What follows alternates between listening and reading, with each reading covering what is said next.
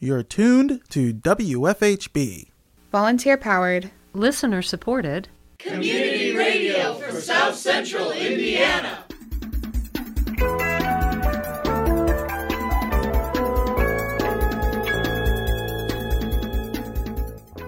Good afternoon, reporting remotely for WFHB. This is Don Guerra.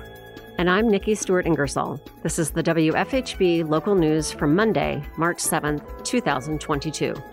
Later in the program, WFHB correspondent Zero Rose continues his conversation with Emily Hamilton, Senior Research Fellow and Director of the Urbanity Project at George Mason University.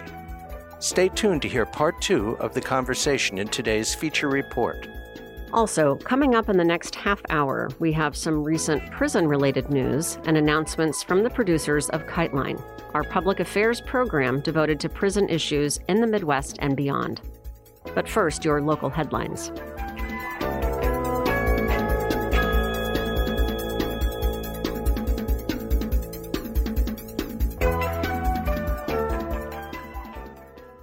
On March 3rd, at the Monroe County Board of Health meeting, board members voted to rescind the mask mandate. Indiana University Vice Provost of Communications Kirk White informed the board that IU students will no longer be required to wear masks. He said that they will still be advised to wear masks if they would like to protect themselves from the virus. Carol Tulukian asked whether or not the students in the medical school will be required to wear masks. Well, if you're in a clinical clinical setting, um, we uh, were quite happy with with you requiring masks. Um, where there is, uh, you know, patient contact, that sort of thing, it needs that level of protection. Uh, that's okay. So, at in clinical settings, at our quarantine and isolation facility, that staff that staffs at uh, will continue to mask.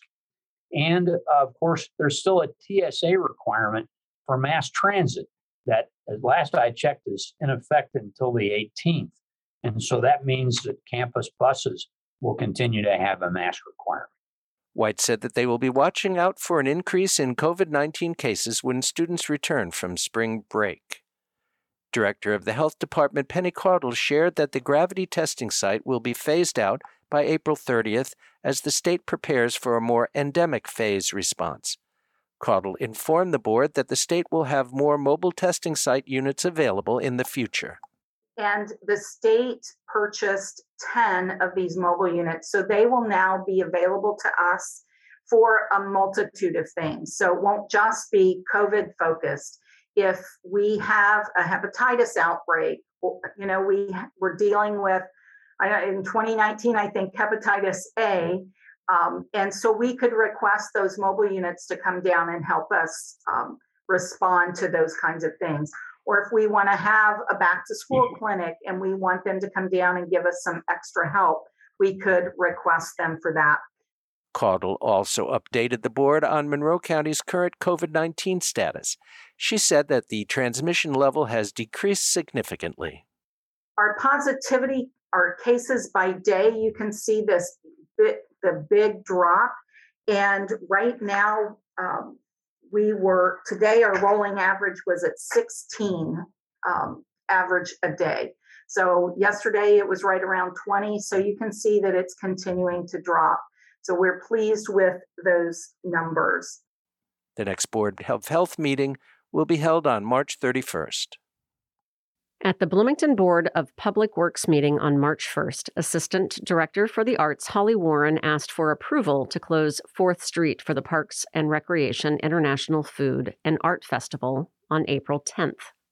I'm working uh, on this festival in collaboration with both the Parks and Recreation Department and the Community and Family Resources Department. Um, so uh, the application is for a permit for a new festival. This would be the first year that this festival would take place. Uh, it's slated to happen on Sunday, April 10th from 2 to 6 p.m. Um, and it would feature a slew of arts vendors and potentially arts performers and also food vendors. Um, in the parking lot that's at Dunn Street and 4th Street, and potentially also on 4th Street between Dunn and Grant. So we're requesting that Dunn and Grant actually be closed as part of this festival, with the closure starting at 10 a.m. on the 10th and going all the way until 8 p.m. So we have enough time to do the shutdown. Um, we've been working very closely with restaurants in the area to make sure that they are aware that the event is happening. We've also been letting them, inviting them to participate as vendors at the festival. Adam Wason asked for clarification on the street closure listed on the application. It was confirmed that 4th Street would be closed between Dunn Street and Grant Street. Board member Kyla Cox Deckard mentioned that the event would be free to the public. And uh, we did confirm during the work session that the event is free to attend. So uh, anyone who wants to come through the event is welcome, and there's no uh, fee for that as well. The motion to approve the road closure passed unanimously. The next Board of Public Works meeting will be held on March 15th.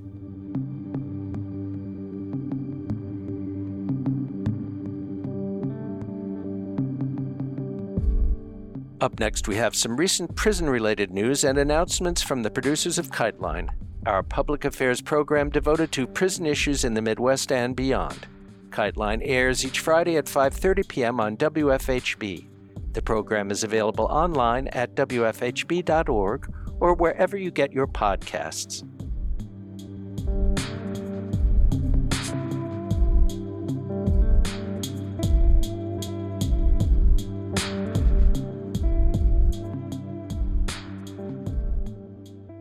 On January 31st, a disturbance involving at least 10 prisoners and 8 corrections officers broke out in a mess hall of the Five Points Correctional Facility in New York. After prisoners refused orders from guards, guards escalated the conflict with physical violence, which led to several prisoners joining in the melee. The conflict ended when guards deployed pepper spray, subduing and handcuffing the defiant prisoners, seven of whom were transferred to other facilities pending charges, and three of whom were transferred to segregation cells within Five Points. An unknown number of prisoners are on hunger strike at the Alexander Correctional Institution in North Carolina in response to a variety of issues, including lack of basic sanitation, delay of mail, retaliation for filing grievances, and restriction of recreation time. According to the North Carolina Department of Public Safety, there are only two prisoners on strike, and they are each on individual strikes. Friends and family members of those in prison, as well as prisoners themselves, say the number of strikers is much higher. They say that the hunger strike began at the beginning of the month and that at least some prisoners are still on strike. On Wednesday, February 2nd, a disturbance was reported at North Central Unit Prison in Calico Rock, Arkansas. In a press release by the Department of Corrections, the disturbance started because the prisoners, quote, were not complying with staff instructions, end quote. The release said 18 prisoners participated in three different barracks. Prison staff allegedly responded with pepper spray. Two prisoners went to the hospital with lacerations and were released the following day. More details of what caused the disturbance are unknown. On February 3rd, four prisoners escaped from a county jail in McCurtain County, Oklahoma. Authorities allege that a contractor, who is also the brother of one of the escaped detainees, had left a pair of pliers in the ceiling of the shower to aid the escape. Authorities also allege that a prison guard aided in their escape. All four escapees, as well as the guard and the brother, were later arrested. The last escapee was arrested nearly two weeks after the escape in Sherman, Texas, over a hundred miles away. Three detainees escaped from the Sullivan County Jail in Tennessee on February 4th by crawling out of the facility's ventilation ducts and up to the roof. One was recaptured one week later, and the other two died during their time on the lam. Their cause of death has not yet been explained publicly. According to the sheriff, the escape was the result of a combination of facility failure and human errors. The facility is designed to hold 619 detainees and currently has a population of 925. The design of the facility and overcrowding sure works against us, the sheriff said. On February 14th, at least eight prisoners took over the third floor of the Stevens Correctional Center in Welch, West Virginia. According to official reports, the incident began as a fight between prisoners, but quickly escalated into an uprising with prisoners damaging appliances and other prison infrastructure within their unit. The uprising lasted several hours and ended in the early morning of February 15th when local law enforcement from multiple jurisdictions stormed the unit. At least 42 ICE detainees housed in the Orange County Jail in New York began a hunger strike on February 16th in response to racist and aggressive treatment by guards and low quality food. Quote, This is something that's been bubbling up for a very long time over a whole host of issues, said Perry McAnick, a lawyer for the Legal Aid Society. Quote, The most immediate issue is treatment by the guards, who are saying racist things and have been abusive and aggressive. It's also hard for people to access a doctor there. Advocates say jail officials retaliated against strikers by transferring some of them to segregation, taking away tablets, and reducing food portions. The strike ended on February 20th after negotiations with ICE. Around February 19th, two juveniles incarcerated at the Acadiana Center for Youth in St. Martinville, Louisiana, escaped the facility. The recent escape is another in a string of escapes and other incidents that have taken place in facilities managed by the Louisiana Office of Juvenile Justice recently. According to the sheriff, the teens were arrested 10 and a half hours later at a truck stop five miles from the facility. Three female detainees incarcerated at the Johnson City Detention Facility in Tennessee walked away from work detail on February 22nd. Later that day, a man was arrested for allegedly picking the trio up and driving them to an undisclosed location. At this time, the three have not yet been arrested. You can find out more at perilouschronicle.com.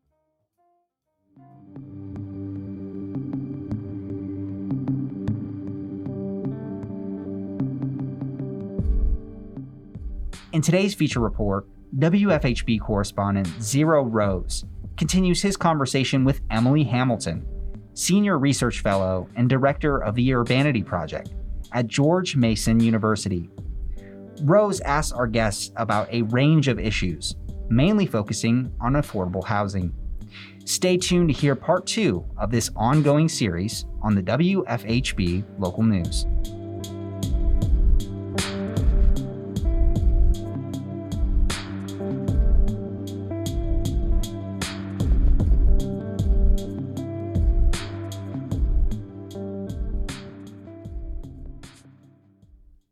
Our conversation begins with the host posing to our guest how will climate refugees impact Indiana?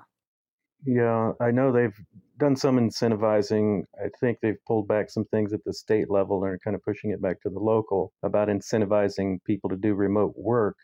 And the idea here, as I have seen it, is that they're encouraging people to move to Indiana and work remotely somewhere else and then bring that revenue to Indiana.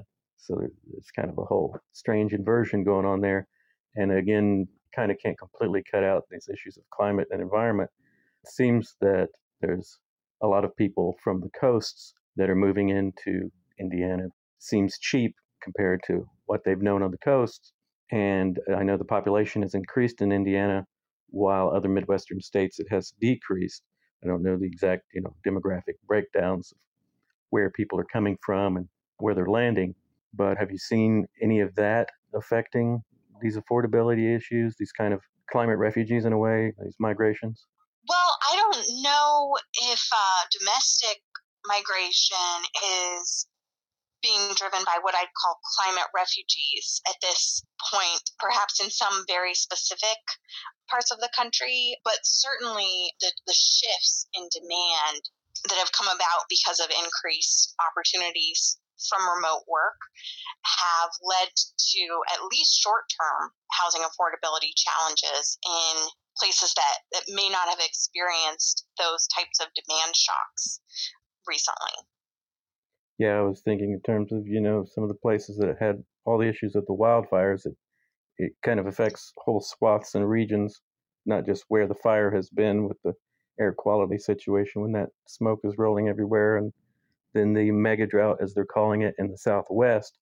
I remember years back that it seemed that everybody was migrating Southwest, you know, Texas, other places like that for the, the greater job market and everything. And it just kind of seems like it's coming back in the other direction a little bit. Certainly. One of the local things going on here is that the city is trying to annex. Uh, Again, I'm sure this is fairly a universal experience as cities grow. Years back, there was talk of peak growth or setting a limit on how far the city would grow out, and that was with environmental kind of considerations against sprawl in mind. But don't hear about that much anymore as the city is looking to annex some areas, some of which they've already put sewage and water out to. And of course, there's been a backlash of people that don't want to come under the higher taxes. I know taxes and regulations is some of the areas that you've researched on as well.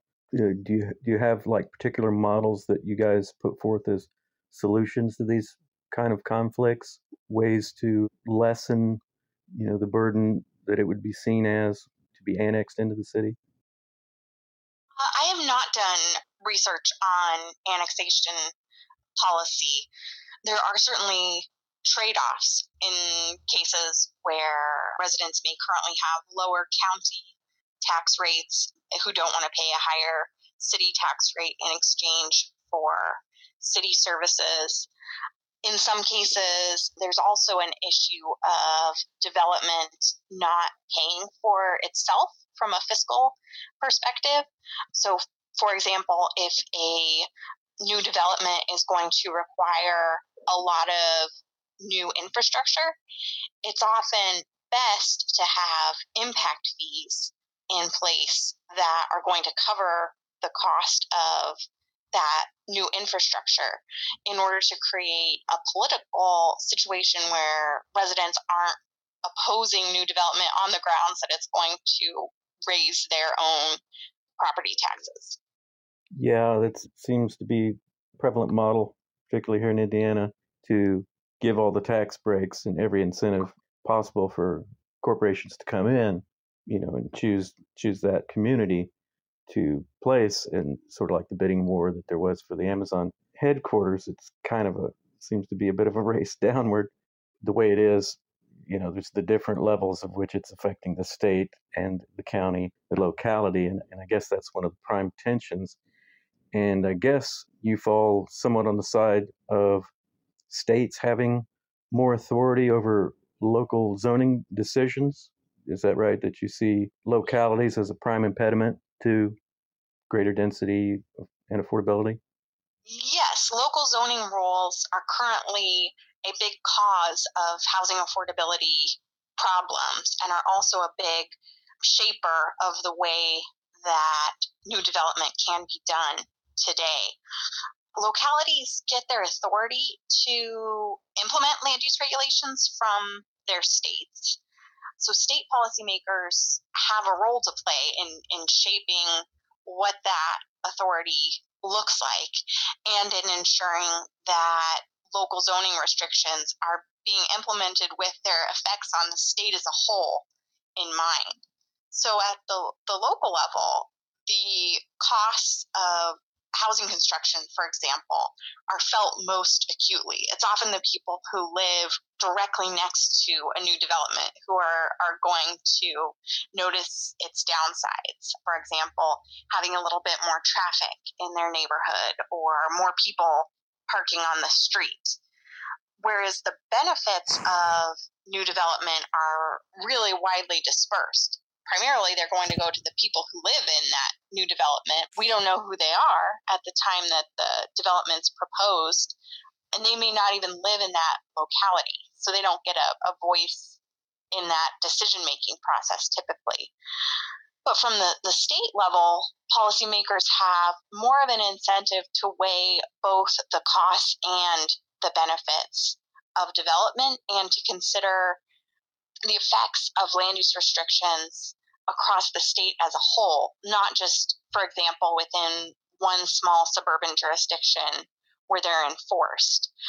So, from a legal perspective, as well as, as from a policy perspective, state policymakers have a different perspective on land use restrictions relative to local policymakers and have a role to play in shaping how zoning rules can be implemented and in some cases in setting limits on the extent to which localities can for example regulate out housing construction we've seen states state policymakers experimenting in this area with for example, new laws that give homeowners across entire states the right to build an accessory dwelling unit.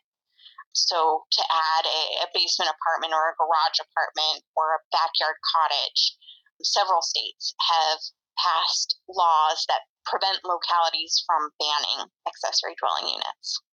There's a little bit of an issue with responsiveness to a community the further it gets away from the locality and the kind of top down. Uh, obviously, there needs to be a balance, but uh, there can be some uh, some problems that wise. I know that things like somewhat agricultural uses, like confined animal feeding operations, that localities were banning. They sort of went in for capturing politicians to, at the state level, prevent the locality from banning, you know, a massive pig farm or chicken operation uh, that has some very drastic impacts you know, just the smell, let alone uh, some of the environmental issues there. Is there any kind of model for some kind of arbitration sort of between such interests? Yeah, I'm not sure that I can point you to a, a good model of that type of arbitration, but I think that's a really interesting and important question prior to zoning that localities used to try to, to mediate these disputes, there was nuisance law that property owners could use the courts to say, you know, my neighbor has this smelly chicken farm, or my neighbor's polluting on my property, or my neighbor's making too much noise, and attempt to use the court system as a way to either stop the use that might have been causing the nuisance or to come to some agreement between the two conflicting property owners, that is a very costly way to try to come to a solution that, that works for people. We know that zoning is also a very costly system in terms of causing lots of housing affordability problems and preventing people from living in the locations where their best job opportunities might be located. So, some type of alternative system to either nuisance law or the current zoning system could perhaps have some of the benefits of both. I don't know what that system looks like. There are international models of zoning that work very differently. For example, in Japan, at the national level, different zoning designations are determined, and then localities have the ability to implement where those different zoning designations are going to be within their jurisdictions.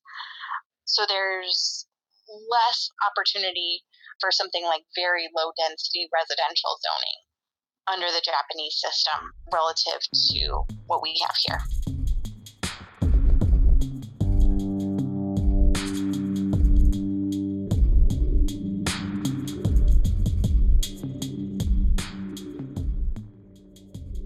Support for WFHB Local News is brought to you by MPI Solar, a Bloomington business specializing in solar hot water, solar electricity, and solar hot air systems.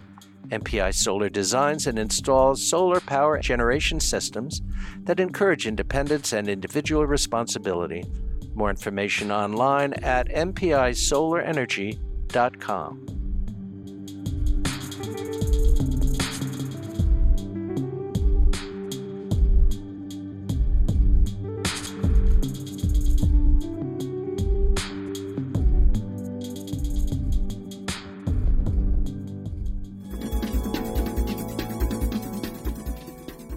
You've been listening to the WFHB Local News.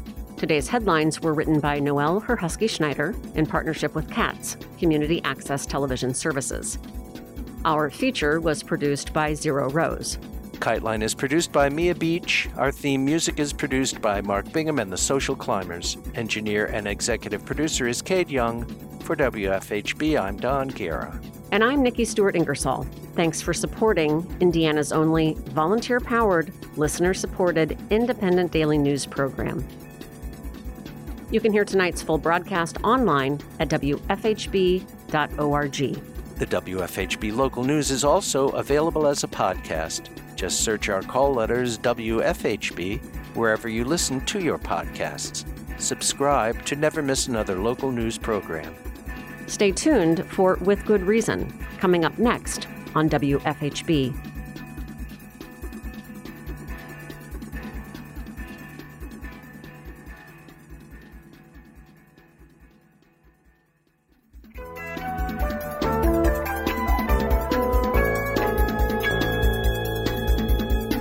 You've been listening to the WFHB local news on WFHB Community Radio. Our news is written and reported by volunteers working to provide local news, cover local issues, and strengthen our local community. We invite you to participate. You may submit questions, comments, and story ideas to news at WFHB.org. You can become a WFHB local news volunteer by attending new volunteer orientation. Feel free to check out the WFHB local news archive at WFHB.org to find newscasts, individual stories, and catch a live feed of the WFHB local news. We are local, longer,